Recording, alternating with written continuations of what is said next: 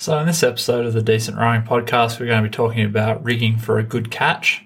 Uh, I'm Lachlan Davey. I'm here with my dad, Ken Davey, and we're going to be talking about what changes you can make to your boat uh, to make it fit the athlete better so you can have a good catch.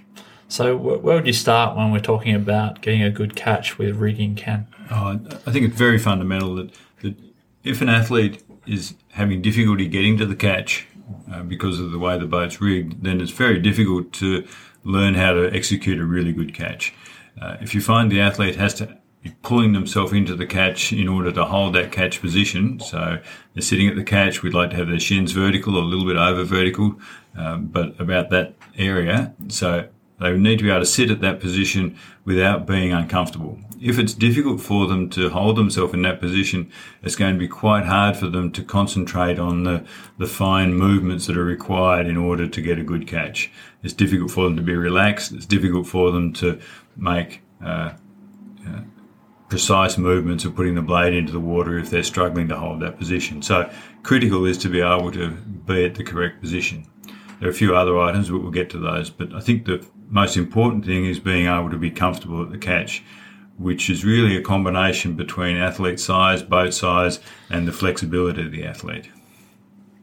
Yeah, so when you have a technique uh, change that you want to make to, to get a good catch, one of the things you can do is make sure they rock over from the pelvis, sit up tall, get into a good catch position early uh, on the recovery. When they get to the catch, they want to be in a good position. So if they're not in that position Ken was talking about with the shins vertical or slightly over vertical and comfortable when sitting there, uh, you have to make changes to the boat. This is uh, this area of uh, topic of conversation is something that I have a lot of experience with. I'm quite inflexible and I've had a lot of trouble in the past getting into a good catch position.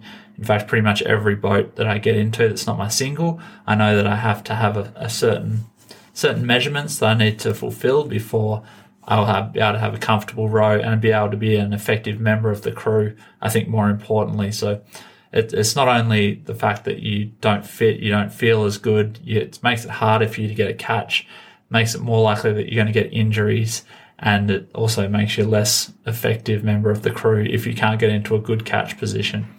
So, what are some of the key measurements that athletes should know uh, if they have a little bit of difficulty at the catch? So, some people are really flexible; they never really seem to have any trouble getting into a catch position. But for those athletes that struggle to get the right position at the catch, what what sort of things should they be teaching themselves about, and what what do they need to know for when they get into a boat that they haven't rowed regularly. The critical thing is to understand the, uh, the what their feet to seat height has to be. That's usually the most difficult measure. That's that's or the most that's the measure that's going to have the most impact on on whether they're comfortable at the catch. Uh, if you lift the seat or lower the feet, then that's going to solve that particular problem for them. Uh, but if you're lifting the seat, then that's going to then change the height of the handle of the oar in relation to the gate and indeed to the water. So it's a combination of all of these aspects. The simplest thing to do, if they can do it, is to drop the feet. Unfortunately, you'll find in, in a number of boats, particularly singles boats, that it's difficult to drop the feet a long way because the boat itself is quite small. So then you have to move the seat higher with those other problems. But let's look at the feet height first. So drop the feet. Uh, and if they understand what measurement fits for them between the seat and the feet, the difference in, in distance, then when they get into another boat, it's very easy for them to check that before they actually get on the water. And so it's easy to make sure they can get the boat rigged for them before they hit the water, which makes life a lot easier. The, there is a school of thought uh, that I hear frequently where it's better to have the feet high. If you have the feet high, then you've got, in pure physics terms, you've got a, a better drive where there's less force down into the boat and more force uh, pushing the boat forward. There's been a, some studies done on this, and the issue with having the feet high, if it's uncomfortable for the athlete, is that it makes their back, their lower back in particular, move in a, in a way that's not good for their health and you'll find that the they can't engage the right muscles at the catch. So it's better off to have the feet lower and be comfortable and without with less injury and be able to apply the power within the body better than it is to have the feet high if it's uncomfortable. Having said that, if you've got an athlete that's very flexible or you're a very flexible athlete yourself, you may find that it's almost too easy for you to get to the catch. And so you've actually got to control yourself more into the catch. Uh, so you don't go too far forward. In that particular case, what I'd suggest uh, is to lift the feet up. Uh, but be mindful that if you lift the feet up high and the athlete is very flexible, then you can have the feet too high in the, the leg position is not conducive to applying the maximum power. So if you find that the knees of the athlete end up being uh, up level with their shoulders, for example, then I'd suggest the feet are too high. So it's about making those fine adjustments. The critical thing though is to get the feet height right. And if you get the feet height right, then everything else becomes so much easier. And adding to what Lachlan said before, uh, if you're really uncomfortable in the boat, then you're going to generally have a poor row and not be able to apply power correctly. Or you one of the other big things, of course, is the length of the rowing stroke. Uh, if your feet are too high, you'll only be rowing, say, three quarter slide. and that'll quickly turn into half slide when you realize that you actually have to use a bit of your slide to, to place the blade. So an athlete rowing at half slide is really um, quite ineffective when the rest of the crew is rowing at full slide. And and so yeah, a couple of tips when measuring the the feet to seat height. So what we're talking about is usually the lowest point on the seat. Um, sometimes it's in the middle at the back uh, to the to the heel. So, so that that difference in height from from the heel uh, to to the bottom of the seat and so it doesn't matter too much if you measure it differently from someone else. That the important thing is that you just measure it and you measure it consistently between boats so you know what measurement's right for you. For example, I know that for me to be comfortable, I need a feet to seat height of 24 centimeters. And, and to some people and some coaches, they'll probably laugh. They'll seem like that's a lot or that, you know, maybe I'm just too inflexible to be a rower, uh, for example. But, you know, that doesn't really doesn't really matter to me that much. All I need to know is that I need to get my seat um, to feet height right to be able to get that comfortable position. And it's uh, although you can improve your flexibility through stretching, I think a lot of it's determined um, by by your genetics and and by the way that you put together. I've, I've spent hours and hours stretching um, per week, probably upwards of 14 hours of stretching a week um, just to try and improve my flexibility, uh, especially around the catch. And I found that it's hasn't been that effective. And while I can make it say instead of 24 centimeters feet to seat height, maybe down to 21, something like that, that's about the improvement that I saw. And it's certainly not to the level of flexibility of my more flexible, um, you know, rowers that I that I row with. And and so yeah, my my boat is got quite a lot of uh, modifications. My feet are as low as they can be in the boat, um, which actually means that if I was to push down with my heels at the catch, although that's not possible because I'm very inflexible, I could actually put pressure on the hull of the boat and my my heels would sit on the, the hull of the boat. But because I'm so inflexible, by the time I get to actually putting power through my heels, uh, they're they're nowhere near hitting the bottom of the boat. I've got a seat that's jacked up I think probably two centimeters above what the uh, the Wintec um, the Wintec adjustment is. So it's got adjustable seats, it's got three height levels. It's on the highest for that, and it's got two centimeters of packers underneath the carbon seat. And it's important for me to get this height uh, through using uh, seat packers. So make it a rigid seat to sit on as opposed to using a seat pad. So if I use a two centimeter seat pad, I feel it gives me um, a lack of connection between the boat and um, and and myself. So it re- I think it reduces my stability, and I much prefer having a, a rigid seat wherever possible. Uh, obviously, this isn't the case when I jump into crew boats. I usually have to make do with whatever seat pad because you know you can't just go around changing the the seat height uh, permanently. Uh, for these boats that you're rowing, and a lot of the times, if you you can't bring your own seat from your single because they've got different different width slides and, and things like that. So, yeah. I think I think it's uh, critical with that seat pad that that athletes uh, need to understand this part of the rigging and carry seat pads with them so that they can fit whatever boat. And I'd suggest that, that each athlete who's in this sort of position, in fact, probably pretty much every athlete, uh, should have three sizes of seat pad. One, uh, two centimetre, one for one centimetre, one for half a centimetre. Now, if you've got those, then you can make pretty good adjustments. But as Lachlan says, that you do lose a bit of connection with the boat, and so it's more difficult to feel what the boat's doing. So I'd suggest if you're rowing in a boat consistently, then I'd do what Lachlan's done work out what height it needs to be, and, and lift the seat. You'll find too that the first place to start, if you've got an athlete that has trouble getting to the catch or you're an athlete in that position, then I'd suggest put your feet low first uh, because that's an easy adjustment to use. If you lift the seat up very high, then it actually makes the boat a little bit harder to balance because your center of gravity is higher. Now, if you're a good rower and you've got your balance right, then it's not such a big issue, but it can quite often be the case. You'll find though that if you uh, if you do lift the seat up, then you're going to then need to watch the height of the gates to make sure that you are comfortable. Easy check for this is to get the feet right first, the feet to seat height, and then uh, sit in the boat in the water uh, so that it's got the correct crew weight in it for for the crew you're rowing, and then uh, sit at the finish with the blades square and buried and see where the handle comes to.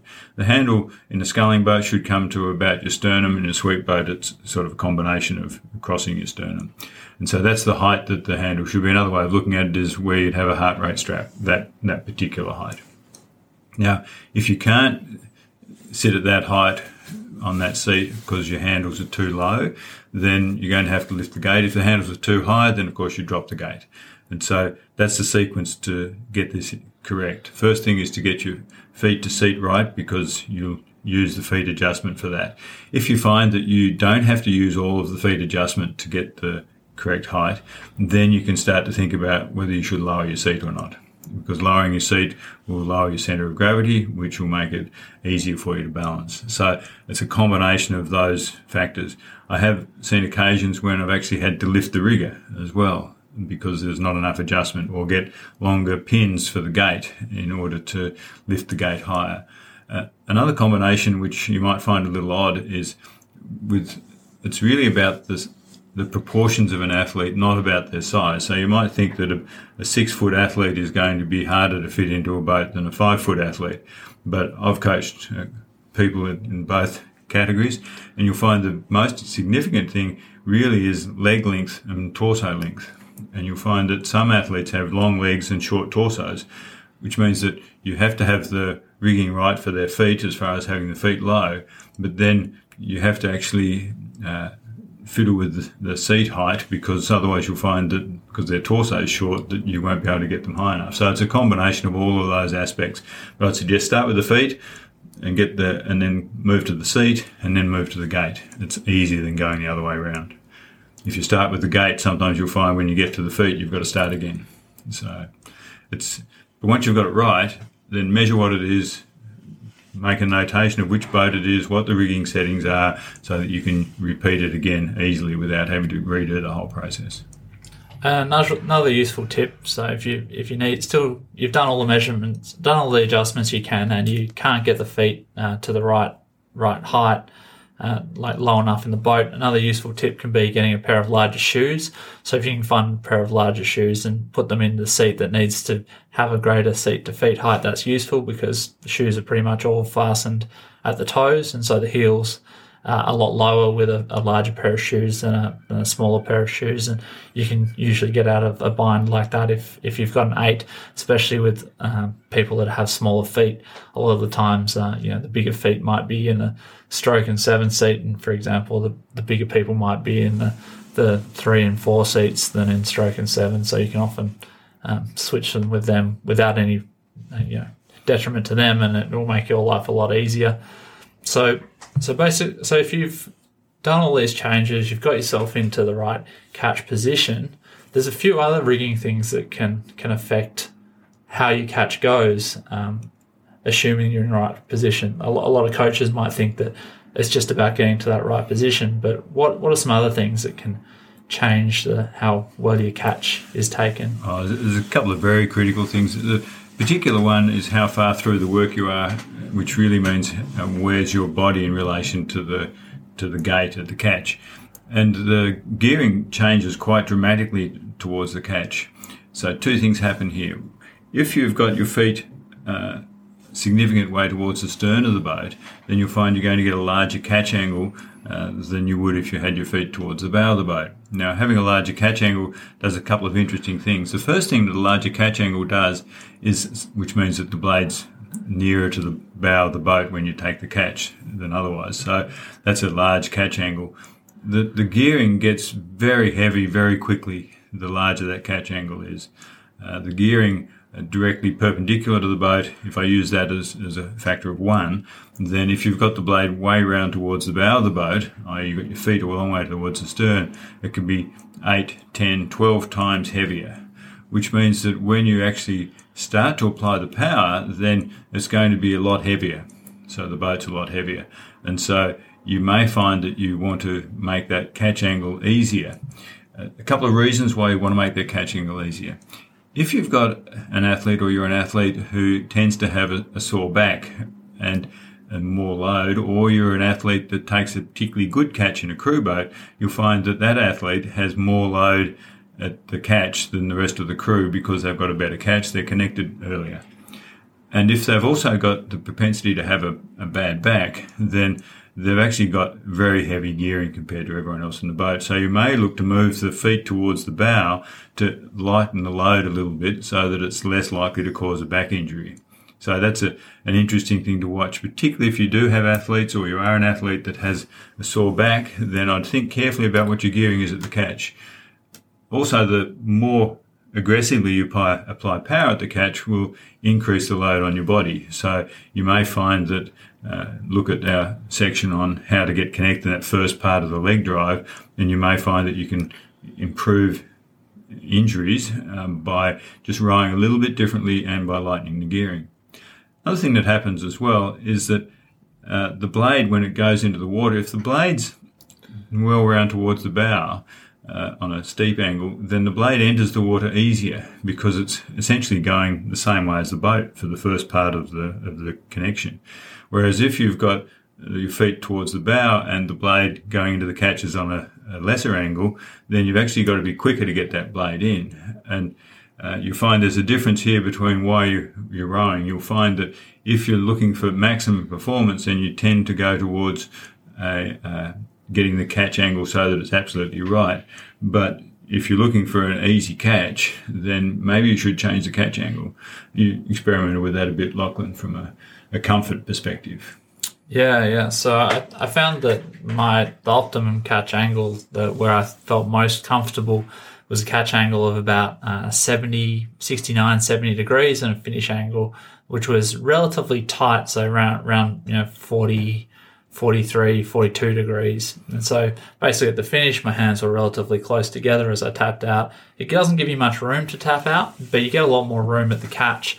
And so because your arms are arms sort of head out, outwards, at, away from the boat at the catch, the, the blade ends up working its way all the way around and it's it's almost in line with the bow of the boat. So when you put the blade in the water, you don't have to combat any. Um, the water's not moving in a different uh, direction to the boat. So, say if you're just rowing along and you put the blade in at 90 degrees to the boat, um, perpendicular, you have to put that blade in very quickly. So, imagine you're rowing with just arms only or arms and bodies. You have to get that blade in very quickly to actually pick up the water, and you'll waste a lot of lot of your slide doing that. Whereas if you're all the way out at the catch, a long way forward, so your catch angle is around 70 degrees, as you place the blade in the water, you don't actually have to overcome any of the or as much of the movement of the water in different ways. So it works a couple of ways. You get more leverage when you're further around at the catch, so it's a bit heavier, but you also get more time to place the blade before it gets picked up by the water and, and sort of shoots, kicks back in your hand. So you can get further forward, you can place the blade with uh, less slide movement, and consequently, you've got a huge arc then to apply your leg power. Whereas if you have your feet further towards the bow of the boat, you have to be a lot more skillful. You have to get the blade in quickly at the catch, and it won't be as heavy, so you'll have less leverage. Um, you have to be a lot a lot uh, cleaner, a lot, a lot, quicker with your placement to get a good catch, and you'll have a lot more work uh, around the finish. So your your hands will be a lot further apart, and so I think as a rule of thumb, it's generally better to rig people who are of a higher skill level uh, further towards the back of the boat. So giving them a greater catch angle because they can use their, their fitness, they can get their blade, blade in the water and they can really lever the boat, um, past, past the water. Whereas, and they've got the skills that they need to tap out at the finish without getting caught up and doing it with relative finesse. Whereas a, a beginner crew, I think it's they get caught up around the finish a lot more. It's a lot harder for them to get that tap down and feather movement.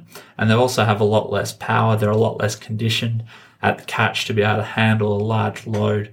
So if we bring their feet further towards the bow of the boat, that reduces the amount of work they have to do. And, and I think it's a, a lot better way to, to teach beginners in general, have a bit more room around the finish and make it a little bit that they have to get their boat laid in a bit quicker at the catch.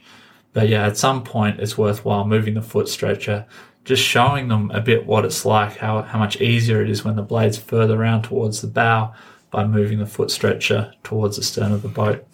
The other thing you need to be a little careful on in some boats is the trim of the boat. By that we mean is the boat level uh, during the, the rowing stroke. Ideally, you want to have the boat level all all the time, flat is fast sort of terminology. But the you'll find in smaller boats, in particular, if you move the the weight of the athlete towards the bow or the stern, then if you move them towards the bow, then you may find the bows a bit low in the water. You move them to the stern, you'll find the sterns uh, a bit low in the water. Bear in mind, of course, it moves during the rowing stroke as the power is applied and as the body weight moves back and forth. So be, be particularly careful to make sure that you don't upset the trim too much. In a bigger boat, it's less significant. In an eight, you'll find that moving people back and forth in the boat's not going to do a huge difference to the trim. In fact, the trim in a in an eight, particularly a fast eight, is actually more affected by the speed of the boat rather than by the, the body movements because the bow rises out of the water more if the boat's going faster. That's the way they're designed and the fluid mechanics works. But in smaller boats, particularly in a single, uh, move the foot stretcher by all means to suit the athlete best, but I'd suggest be a little bit careful about making sure that you haven't upset the trim of the boat. And you can do this quite easily just by filming the boat when they're rowing, better rowing at a, a reasonably fast pace, um, but have a look at the trim and see that it doesn't change too much during that rowing stroke if you end up liking a greater catch angle and you like it when you like being able to get the blade into the water at the catch when it's further around towards the bow, but you feel like it's too heavy in your hands, you feel like it's just way too too much work to be doing at the catch, one of the things you can do is increase the length of your inboard on your oars, so make your inboard a little bit longer. Now that'll give you a bit more leverage to help you make it feel lighter. You'll still get that nice catch angle. You'll still get the the easy placement of the blade, but the work that's on your body won't be so much. And if that's still not enough, you can also shorten your oars a little bit. Um, but yeah, it's a it's a bit of a bit of a practice thing. And if you make a change to your to your rigging, it's going to feel a little bit different, especially initially. Uh, just try and make sure that you've got your theory right and uh, you're moving your rigging in the right direction, and not making it harder for yourself unnecessarily. And you'll you'll get used to that rigging over time. Just one particular thing uh, on a practical level, if you're in a club environment or a school environment, is that it's important that the athletes are all comfortable in the boat. Now, the problem that I see frequently, particularly with younger age groups, is that there's a huge range of heights and measurements within one group of athletes. And so, what I suggest you do is if you're a school or a club and you're training, uh, for example, in quads a fair bit or fours, then I'd suggest rig one or two seats in the boat, depending on the type of athletes you've got, but rig a couple of seats in the boat so that they fit taller people, and a couple so they fit small, uh, shorter people. Because you'll find that then it's very easy for you to not have to make adjustments. You can just choose the athlete for the position. And the reality in a lot of training positions like that is that it doesn't much matter where in the boat the athlete's situated. For example, uh, you may want someone to be the stroke uh, of a crew, um, and you may need to rig for them in particular. But if you have a lot of athletes that have got similar abilities, then I'd suggest just rig the boat so that you can fit all the athletes in without having to change things too much. And if you've got a set of seat pads with you as well, then you'll find it's a lot easier to, to make the boat work well. But being in a good catch position and comfortable in that catch position is is critical to being able to learn and execute a good catch. So, if you want to see any of the videos uh, that relate to what we've been talking about today, they're on our website. Members can log in. It's under Catch Connection videos, and about just over halfway down the page, it's called Rigging for a Good Catch. Uh, if you're thinking about signing up uh, for a decent rowing membership, we have a free trial for one week. Uh, you can log in and see what we've got, or if you want to sign up for a for a paid membership, that'd be great because they they allow us to keep doing what we do. Uh, our members have access to over 850 of our rowing videos, as well as training programs that you can customize and build your own training programs, indoor and on water rowing courses, and other great things like indoor and on water wall charts that you can uh, print off and have for your club. Um, so until next time, happy rowing.